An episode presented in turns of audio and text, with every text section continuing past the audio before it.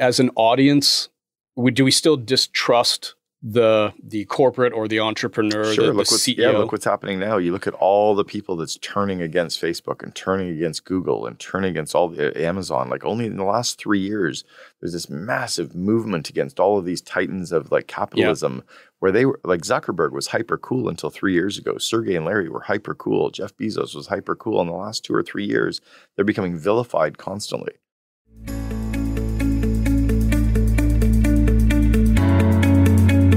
Welcome to the Second in Command Podcast, produced by the C O O Alliance and brought to you by its founder, Cameron Herold. In the Second in Command Podcast, we talk to top C O Os who share the insights, strategies, and tactics that made them the chief behind the chief. And now, here's your host, Cameron Herold. How you doing, everybody? I'm Christopher Ian Bennett. Welcome back to the Vancouver Film School Storyteller Studio podcast.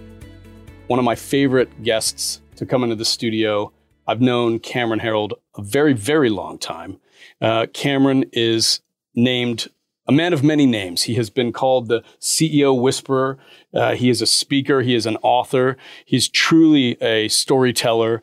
Um, as an author right now in particular, he's got an incredible book called Free P R. And I want to talk uh, a lot about this with Cameron today and the importance of narrative and storytelling in the way you drive your business and the way you you really introduce your brand, whether it's a personal brand or a corporate brand. This is something for decades Cameron has been doing. He was uh, instrumental in building so many companies from one eight hundred got junk, College Pro Painters, to some of the biggest corporate names and clients. Some of them you can't even talk about. Some of them you can talk about.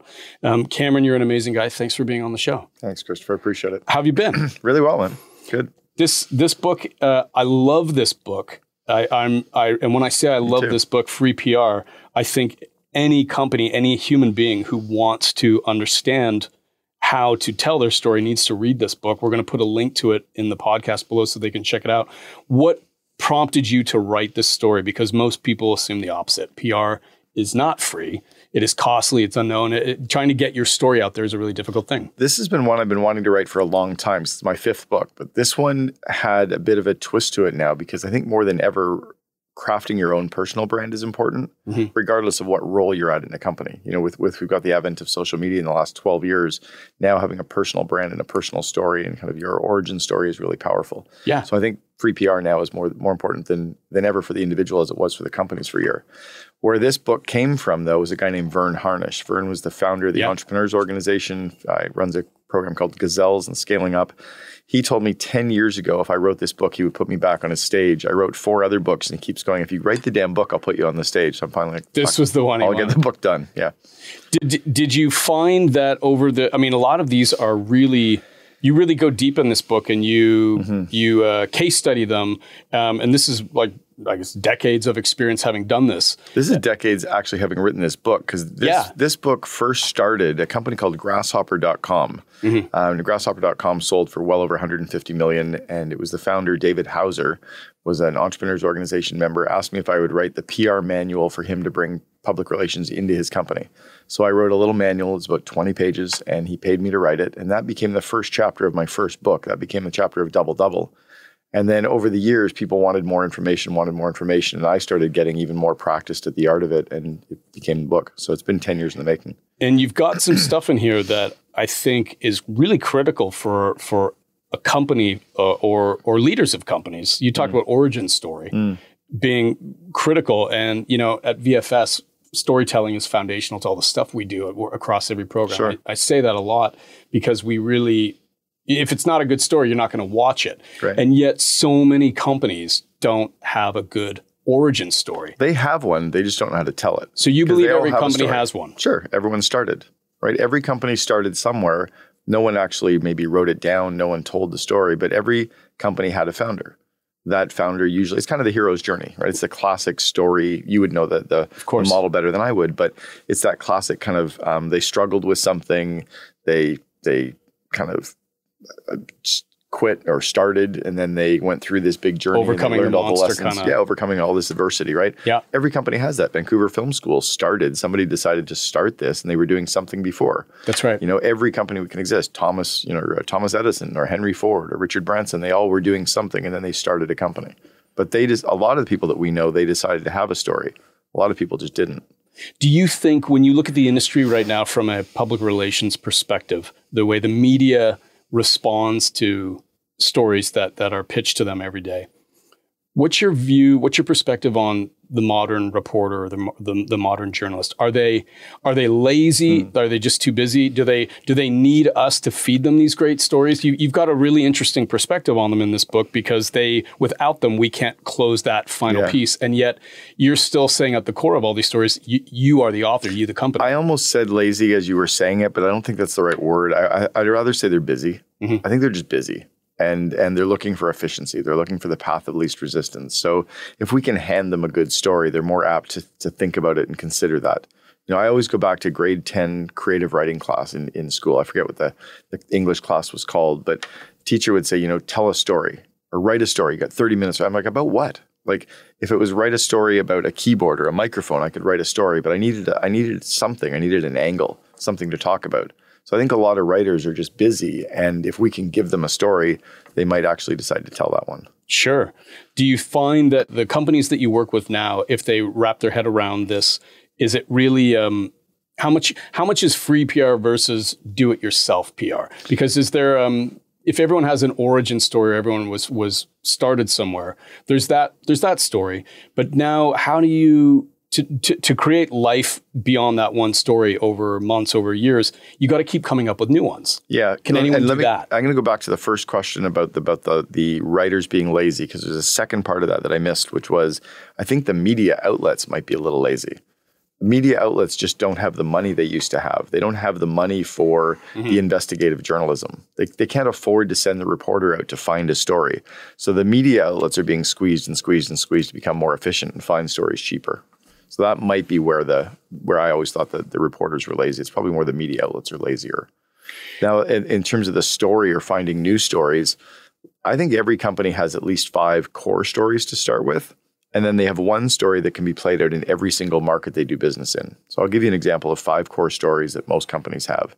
You have your overcoming adversity story, you know, where you struggled and you you failed, you made big mistakes.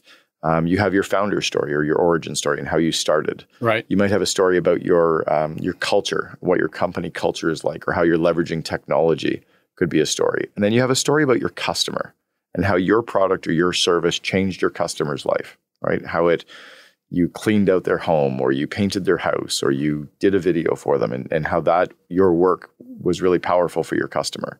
If you can tell that story in Vancouver, you can tell that same story in Edmonton or Boston or San Francisco or Dallas, or pick a city. So as you kind of expand your company, you can tell that same story city after city after city after city. I don't think it's often as much about right. finding the new story as it is about not getting bored with telling the same story.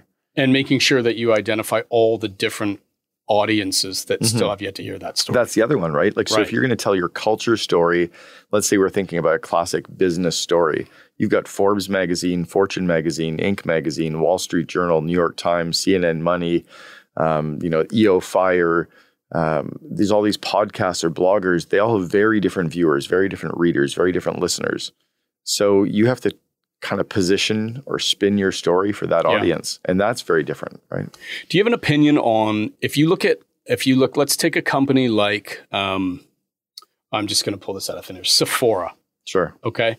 A makeup brand. I don't, brand I don't know we why we're like, talking You've never about. been into one. I know. I'm Here we go. Out in the hallway. Help me. I'm, I'm already I squirming. Right? I'm like, what the hell am I, I doing? Re- Where's my water? We may do this one again with a different yeah. brand. But let's say you've got, you've got a, clearly you've got a, a, a target client, right? Uh, most likely women. Uh, okay. I don't know if this me, will get me into trouble. Hashtag me too. Yeah. Doesn't have to be. I want to just say, right? Doesn't have to be. But you, you're, the, the idea of makeup, You you're you're you're you know who your target customer is. Mm-hmm. Do you think it's important that the narrative or the story you're telling about your company target that customer? Yeah, like yeah. I think what I'm trying to ask is, are you trying to? Is it more effective and is it better storytelling when your your your your origin, or rather your your your story that you're telling through P R, Uh, lines up with your customer, or is it just important to be authentic and let your customer come to you?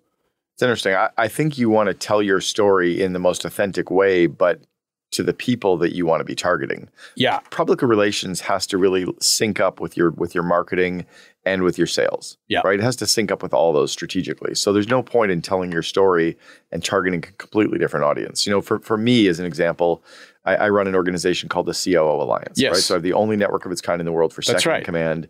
Very entrepreneurial companies. Very specific target. Right. You so talked to number two. I'm going to tell twos. my origin story. I'm going to talk about the entrepreneurial journey. Right. Right? Because I'll speak to that audience.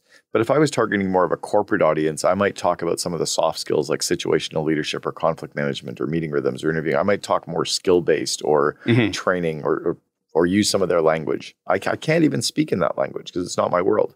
So I kind of tell my story and I I lean towards my my target audience, I as see, would the rest of my marketing and my sales. Yeah, I see what you mean. And, and maybe a better example than Sephora would be like Nike, sure. where I think even though you might you might use LeBron or Serena or Venus Williams as your the your messenger, ultimately it's really clear in Nike uh, that they're they're they're they're using them, but they're talking to you. You see yourself in the struggle or the the triumph or the the success of those moments in sport and athleticism through those people, and and and Nike allows you to see yourself in their.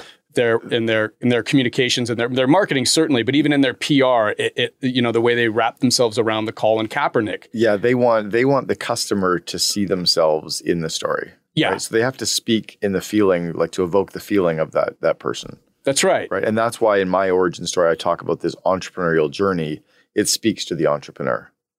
Do you find that most of your clients and most of the companies you work with, they understand this and they can embrace it? Why Why do we still only have, like, let's use a movie like The Founder. Three years ago, it came out. Uh, that's Jer- the Ray Kroc movie. That's right. right. The McDonald's yeah. story, right? Yeah. Um, trivia for you. Uh, Jeremy Renner, Hawkeye from the Avengers movies, is a producer on that film. There you go. Little, little bit of trivia for you there. Um, you know, small budget, about ten million dollars, goes on to do about fifty, sixty at the box office. Not a bad return. Critically acclaimed. This is the story of McDonald's. Yeah. Um, warts and all, you've got Michael Keaton playing Ray Kroc. Yeah. Um, there are a bunch of other little, com- you know, movies along the way over the last few decades, but there's not a ton. Why? Why? And yet, that was a really successful film. People really liked it. Like, there can be uh, an interesting story in how a company does it. Why don't more companies do things like that? I think the well, partially the the entrepreneurial journey and success story, and the entrepreneur as being the hero, has only been popular for twenty years. That only started in nineteen ninety-eight. If you go back prior to nineteen ninety-eight, mm-hmm. the ninety-eight, ninety-nine, two thousand was the rise of the first dot-com explosion, right? That's when entrepreneurship became cool. Then it fell hard, two thousand, two thousand one. When the rise up to two thousand eight again, that's when it all of a sudden became super cool. But when I was growing up, being an entrepreneur was not cool at all. We were vilified. We were capitalists. We were greedy. Right. We were profit-centric. Even my family didn't like what we did. Right, my other sides of our ancestors. Isn't that interesting? That so the only book prior to the archetype was a negative one. It was a negative one. So there was no real story. There was no narrative for the entrepreneur being cool or a hero. You think back to what's the classic movie from like the forties, like the big titan of of um, the newspaper magnate. Um, God, it was like a huge movie. Anyway, it's it's he builds like the big castle, and it's like the fall of his his whole empire. He was this greedy, profit-centric. Can't come up with the name of the movie off the top of my head, but it's a true, based Although, on a true story. Although, yeah, and what you're describing right now would, would not be indifferent to H B O's Succession. Fast forward, you know, sixty years later, yeah. and that story is truly captivating. Well, the only book that ever had the capitalist as the hero was Ayn Rand's Atlas Shrugged. That was really the right. only story where the capitalist was the hero, right? And then, other than that, it never really existed. Do do we, as an audience... We, do we still distrust the the corporate or the entrepreneur, sure, the, look the C E O? Yeah, look what's happening now. You look at all the people that's turning against Facebook and turning against Google and turning against all the Amazon. Like, only in the last three years, there's this massive movement against all of these titans of like capitalism, yeah. where they were like Zuckerberg was hyper cool until three years ago. Sergey and Larry were hyper cool. Jeff Bezos was hyper cool. In the last two or three years, they're becoming vilified constantly. I wonder that's, if uh, that's the network, strange Aaron Sorkin's twist. The network, you saw that one yeah. a few years back. Do you think telling, there's another example, did that make it worse for Facebook or better? This is a, there's a perfect of example the, of telling the story. I think some of the greed that's been coming out in some of the stories and some of the movies has started to make people turn against it. I think if they talked more about the struggle, sure. If they talked the story about how hard it was for Jeff Bezos to get to the night before he became this overnight success, mm-hmm. or how hard Larry and Sergey have worked, but they don't tell that stuff. Now it's all about, you know, the it's how big they all are. Did you see the uh, Inside Bill's Brain on Netflix? It's fantastic. Wow. Right? But you and I both know uh, at a certain point exactly what you just said. Bill Gates was vilipi- vilified. Sure. There was sure. a antitrust, you know, decade of, of, of Microsoft being not popular. He, he was a really interesting kind of um, specimen on, on P R because he had a really good P R machine that kept a lot of that stuff in the background. Mm-hmm. We never heard that he was a bit of a jerk. You know, he was always driving around his Porsche speeding. I used to joke about the yeah. story when he and Paul Allen would race to SeaTac Airport and they wanted to see who could leave the office um, with the least amount of time before their flight. And Bill Gates won in twenty-eight minutes because he drove his Porsche up, tossed his keys to a valet and said, keep it, sell it, or park it. Is that a true story? That's a true story. Oh, my God. Because prior to that, Paul Allen had done it in twenty-nine minutes and was able to do the, the one-minute run to the gate. Really? Yeah, yeah. So Bill Gates won by just literally giving a guy a Porsche. Oh, that, if that's or, true, that's, that's an amazing story. That's an amazing story. Yeah. And but that that three, if you haven't seen it on Netflix, you have to watch it. It's called Inside Bill's Brain. It, it's a, it, it looks at sort of Bill Gates' study and then how he mm-hmm. got there. And to your point, the entrepreneur, warts and all, it was really compelling stuff. It, it lends itself to great P R, to great storytelling. And I think you're totally right. There's got to be um, more founders that have, uh, I don't, uh, you would agree, no no entrepreneur has not faced adversity. It's, no, everyone. You think about just pick any city and then pick any company that exists. All of those would have a fascinating tale, right? There's an amazing story about every single entrepreneur in the city and most of them go untold, mostly because the entrepreneurs are still starving for praise. You know, I think at the end of the day, we're all sixteen-year-olds trapped in adult bodies. And every entrepreneur doesn't think they're doing good enough. They're still struggling. They're still trying. They're still working. And they don't think they have anything to tell because they wake up in the morning still trying to figure out how to do it. Right. Right. They don't even recognize that that is a story. Right. Their employees would be way more apt to, to drive the business if they understood the hardships, if they understood what, you know, the journey was to get us to today. One of the big success stories you have in P R in your career, um, and you go back uh, almost almost two decades, is there's a moment where um, you dream about what would it be like if we could we could get this company talking to Oprah, hmm. and and that moment of actualization happens, and ta-da, you pitch Oprah, Oprah hears a story, and there we go. And the simple takeaway f- from that is, you got to dream it first. You got to you, you got to want it, and and sure enough, the story was compelling, and there it was. And you make it seem so easy. That's a little easier than the actual path. Like it was, yeah. It was a little bit of the conceive, believe, and achieve. I'll give you a funny story though yeah. as well.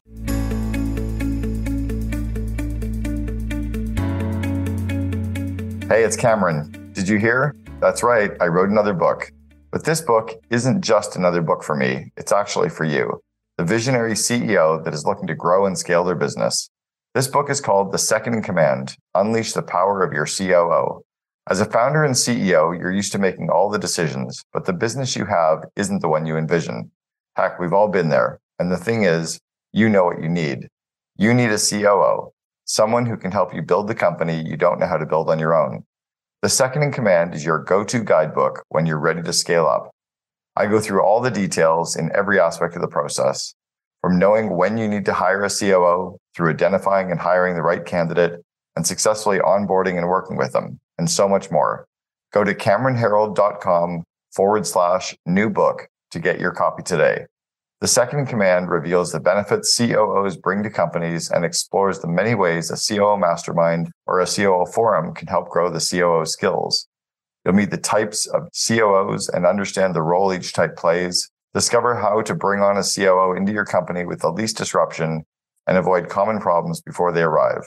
Once again, it's Cameron Herold dot com forward slash new book to grab your copy today.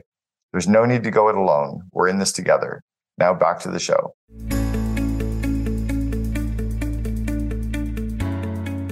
My story on P R goes back to nineteen eighty-six. My first press coverage was thirty-three years ago. Mm-hmm. And the journalist, Tom Hewlett, just added me the other day on LinkedIn. And I was like, whoa, I know that name. From that long ago. That was nineteen eighty-six. I oh was with, I was running College Pro Painters in Sudbury, Ontario, Canada. And he covered me in the Sudbury Star And it, and I remember getting the article going, this is so cool. And I showed all my potential customers and they all thought I was like so important. And meanwhile, I just knew I was this guy who he'd seen me and asked if he could write a story. But that for me showed me that P R was doable for anybody. Um, so then I fast forward to two thousand two and we were standing, Brian, the founder of one eight hundred got junk, he and I were standing in the lobby at one eight hundred got junk and we wanted to dream about what could be really big for the company. And I said, how about our logo on the side of the space shuttle? And he said, that's in, that's insane. Like that could never happen. Right. Yeah. And I'm like, why not? We could have like, you know, we, we'd be up in space. We could be hauling away space junk. It could be sponsored by one eight hundred got junk. He's like, that's stupid. I'm like, well, what do you got? Like, it's got to be really big, right? We'd already said go from twenty to one hundred franchisees. We had twenty franchisees. And we said, let's go for one hundred, which was ludicrous. He goes, how about could you imagine being on Oprah? And I'm like, that's as dumb as being on the space shuttle. And Brian described the episode and what it would be like and how we would have this woman who was a pack rat and we'd be cleaning up her home. And he described the episode standing in the lobby of the junction to me. And I was shaking. I'm like, wow. I mean, it's, it's insane. It's so vivid. It's insane. Yeah. But it's so vivid that and I'm like, clear. Let's put that on the wall. So we put being featured That's on right. Oprah on the wall. And about sixteen months later, it took us about sixteen months to get it though. We would call Oprah. I think you were either a part of the P R team at the time or you were yeah. in, in coaching with us at the time. Yeah. But we would call them, we would pitch them, we would send them letters, we sent them gifts, we'd ask for introductions, and we got shut down constantly. Oprah came walking in one day with the newspaper, the U S A Today, with an article about one eight hundred got junk and said, have we heard of these guys? I think we should do a story with them. And the whole team started laughing, saying, have we heard of them? They don't these stop guys. talking to us. That's right. So we'd been pitching them for so long. The U S A Today learned about us from a Fortune magazine article that Justin Martin had written. And the Fortune article was from a guy who read about us in Bloomberg. So we kind of laddered up oh, the media yeah. and all I the think, way to Oprah. I love that story. And I think if I was to rename the book, I would call this The Audacity to Pitch, right? It's true. Because there, there, there is a real, what you just described, right, from when Brian visualizes it and describes it to you, is it's no different than someone, you know, writing a screenplay, well, writing their first script and trying, like pitching that to an executive over and over. There's so many things I think that people, even in the film and television industry, need to understand about not just conceiving the story, but pitching it. Well, so you That's were everything. You were with us when we had yeah. the audacity to pitch. And you remember I the remember. day when we came up with a hit list of twenty of the top twenty P R outlets that we wanted to get. I do. And the we we put a bonus in place. For each one, you'd get two hundred, the next you get three hundred, the next you get four hundred. And you guys, I think there was a team of three or four, pooled all your bonuses together and you split it up and divided and conquer. We landed nineteen of the top twenty media outlets. And do you remember the only one we didn't get? Remember who it was? It was it was, David, it was David Letterman. It was that Letterman, was, and you wasn't guys it? Had That's Bud, right. Mel, Bud Melman right. was going to go do a ride along in the truck. That's that right. was the only but we were in twenty. Conversation with them. Right, right. Yeah, and that's right. But that that's was right. the audacity to pitch. Like we actually picked up the phone and called all these people and they were willing to, to listen. And most people would never pick up the phone and do that story. I look at, um, there's a series on National Geographic right now, or actually, sadly, it's been canceled or they didn't pick it up for a third season. It's called Mars. But they're within the, the fictional story of this future uh group colonizing Mars, you have the story of SpaceX. Mm. You have Elon Musk mm-hmm. um, weaving the real narrative of what's happening right now today, uh, juxtaposed over this idea of in the future where it could go. And sure. it, it's it's this beautiful uh, narrative where it makes you go, wow, SpaceX is incredible. Um, you look at things like Undercover Boss. Mm-hmm. Um, I'm not gonna. I'm not gonna say. I'm not gonna give credence to that other reality show with that other guy. You know, from many years ago, where a bunch, you know, people compete to to represent. I'm just not going to give them airtime. Okay. But there's so much right now television where we are breaking into the work environment, into the company.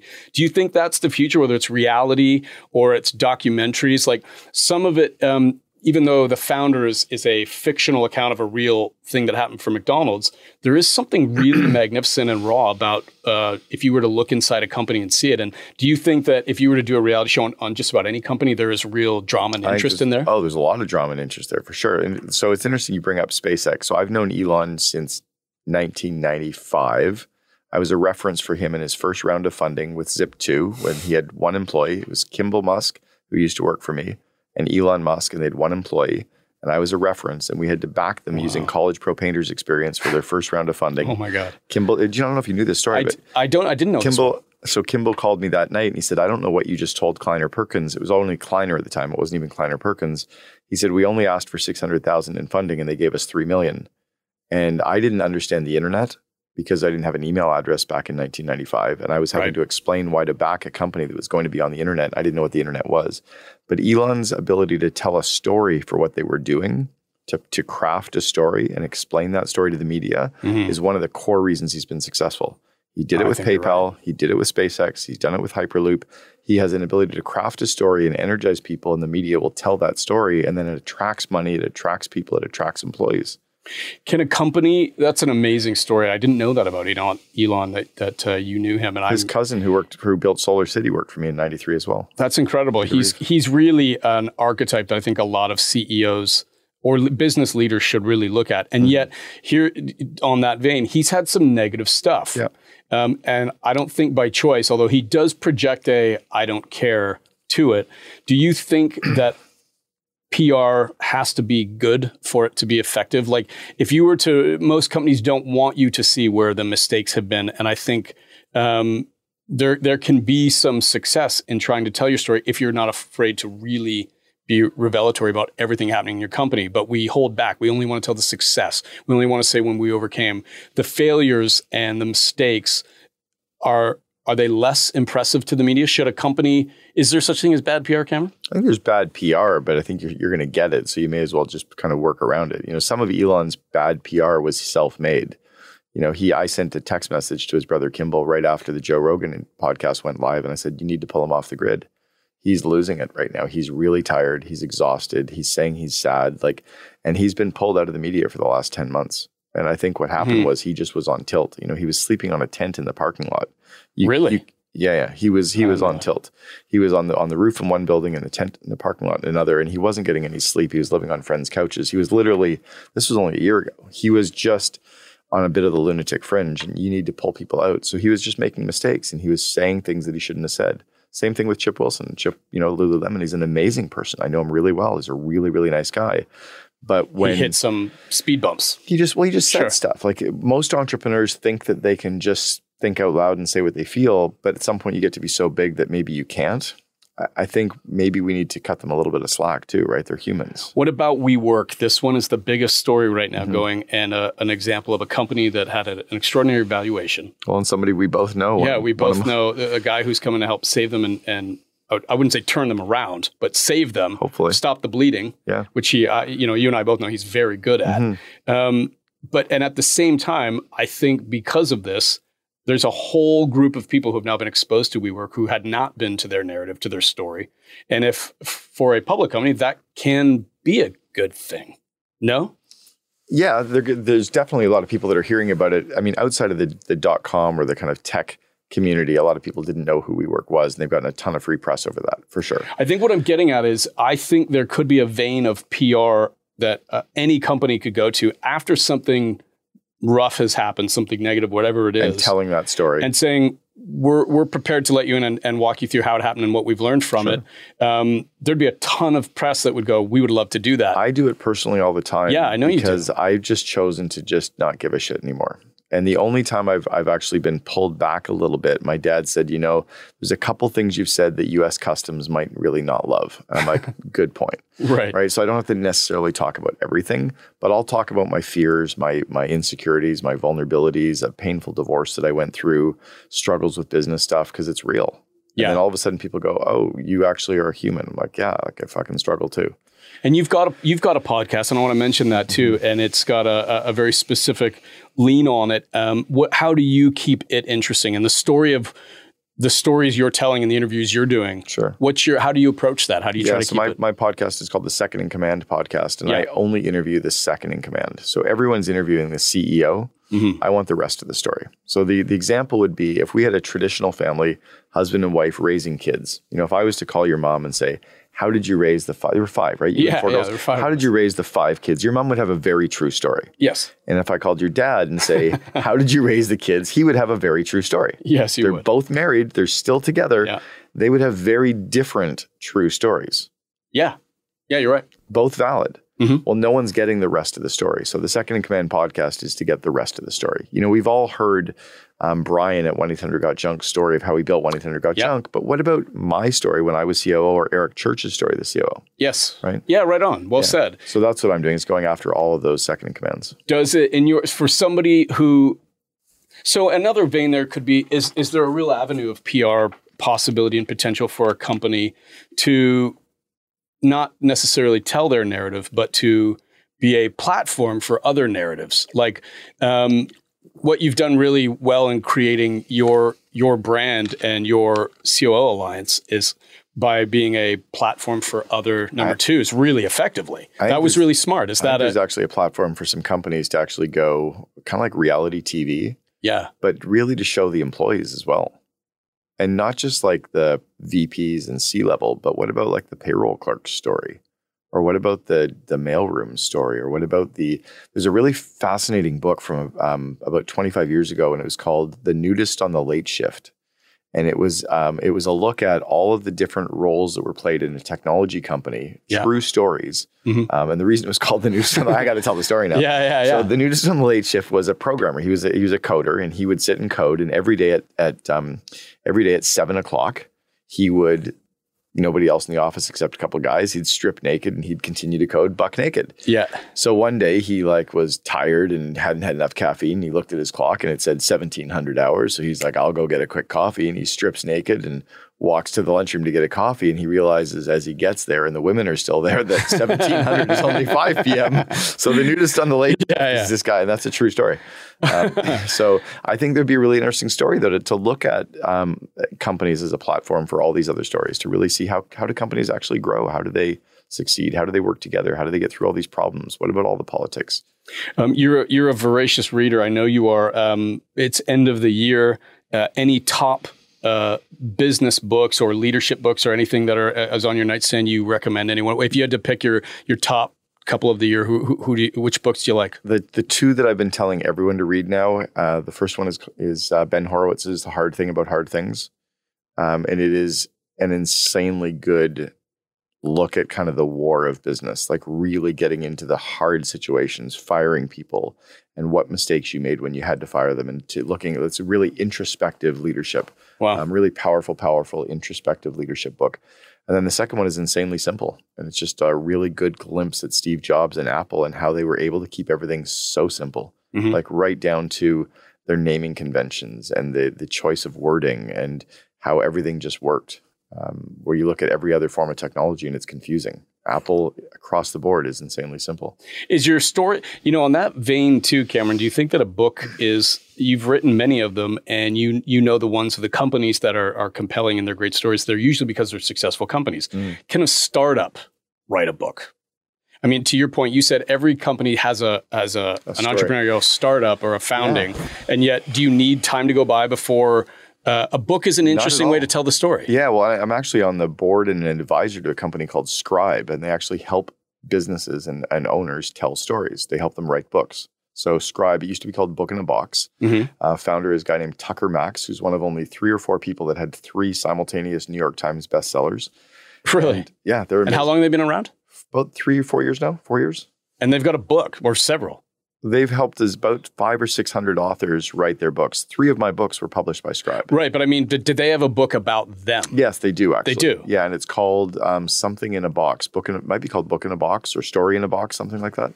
Tucker wrote That's it. Interesting. Yeah, but what, what I think is interesting, if you look at, like, every C E O has their story, right? They either have their, their struggles or their leadership lessons or um, how they built their culture, and it just depends on who they want to want to provide it to. Sometimes it's great for their customers to read. Sometimes it's good for their suppliers to understand. Sometimes it's a rallying cry for their employees. Sometimes it's also just something they need to get out. Yeah, I agree. I agree. Actually, and we've got a really great one. You've at, got at, at volumes of School. Books inside of you, um, of yours. Oh, well, I, I mean, our at V F S, our, our founder, James Griffin. No, no, I'm talking know. Christopher Bennett's stories. no, no. Yeah, yeah, you do. No, I don't think so. But I've I've I've been witness to some fascinating stuff. But I think you're right. There's um, sometimes opening up the journal is really, you know, letting people in. I think that's mm-hmm. a part of that. And you talk about this in the book, too. Like, it, there's an authenticity. There, there's no bullshit in this, which I really like. It's mm-hmm. it's not just a catchphrase of it's free. There's there's a way of of. making reporters want more. There's mm-hmm. a way of enticing them by just opening up the kimono and really showing them that really good stuff that I think people would take a lot from. You know what we learned about about free publicity recently that you and I didn't have the benefit of back when, you know, I left one eight hundred got junk thirteen mm-hmm. years ago now. Um, Facebook was just starting when I left the company. Yeah. So we didn't have Facebook or LinkedIn or Twitter as no. a place to actually amplify the stories. Right. So now I call it the digital trifecta. So the trifecta is your your earned media. So that's all the press coverage that you generate for your company. That's your earned media. Yeah. Your owned media is your website, your Instagram channel, your Facebook channel, your LinkedIn channel, your Twitter channel, your Reddit feeds, whatever, mm-hmm. that you can actually take the press coverage you've got and you can put it on those pages and channels. You can link it to your website. You can have yeah. it on your press page. The third part of the trifecta is your paid media.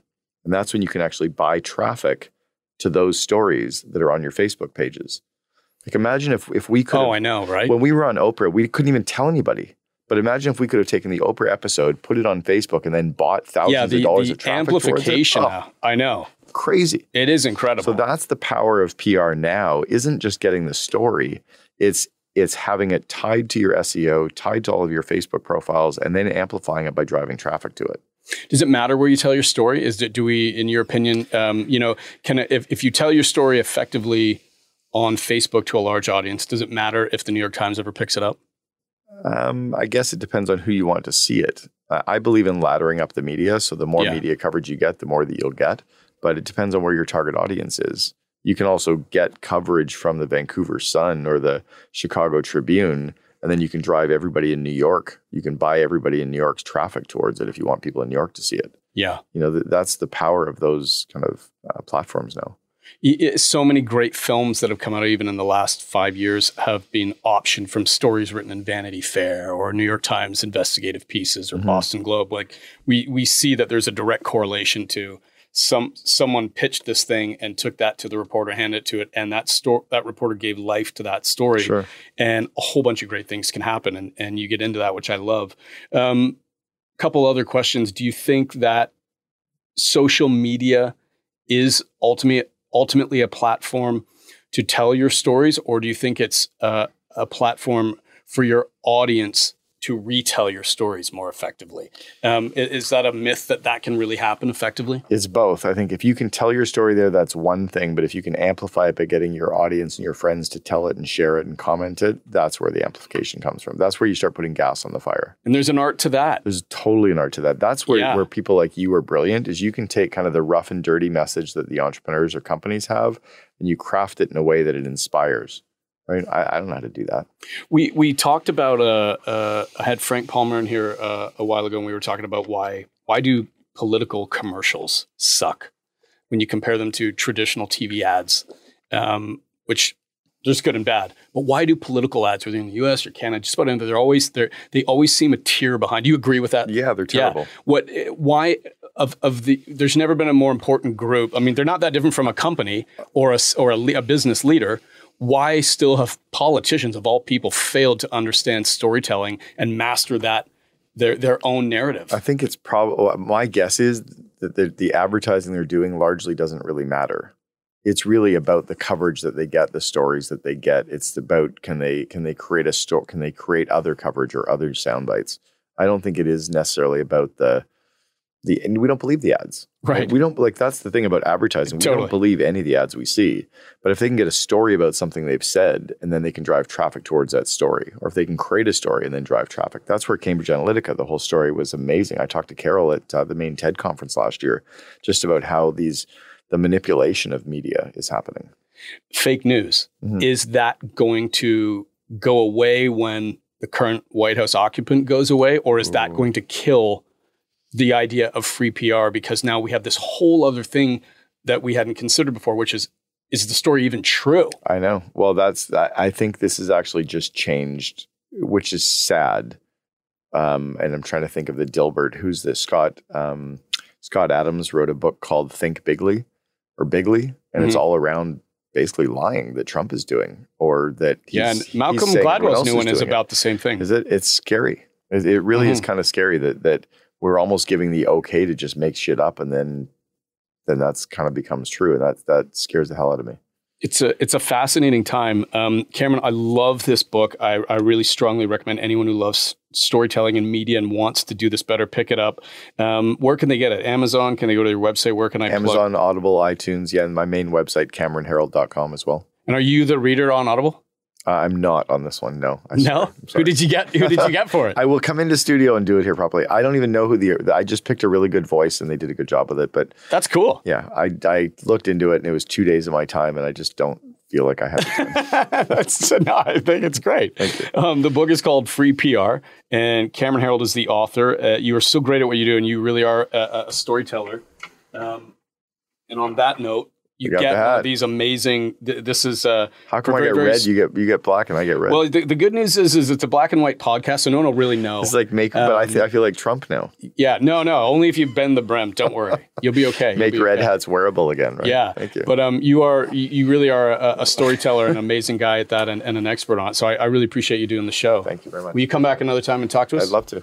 Uh, Cameron Herold, author of Free P R, thanks for coming in. Thanks, buddy. You've been listening to Second in Command, brought to you by C O O Alliance founder Cameron Herold. If you enjoyed this episode, please be sure to like, share, and subscribe to us on Apple Podcasts, Spotify, and our other podcast streaming platforms. For more best practices from industry-leading C O Os, visit C O O Alliance dot com.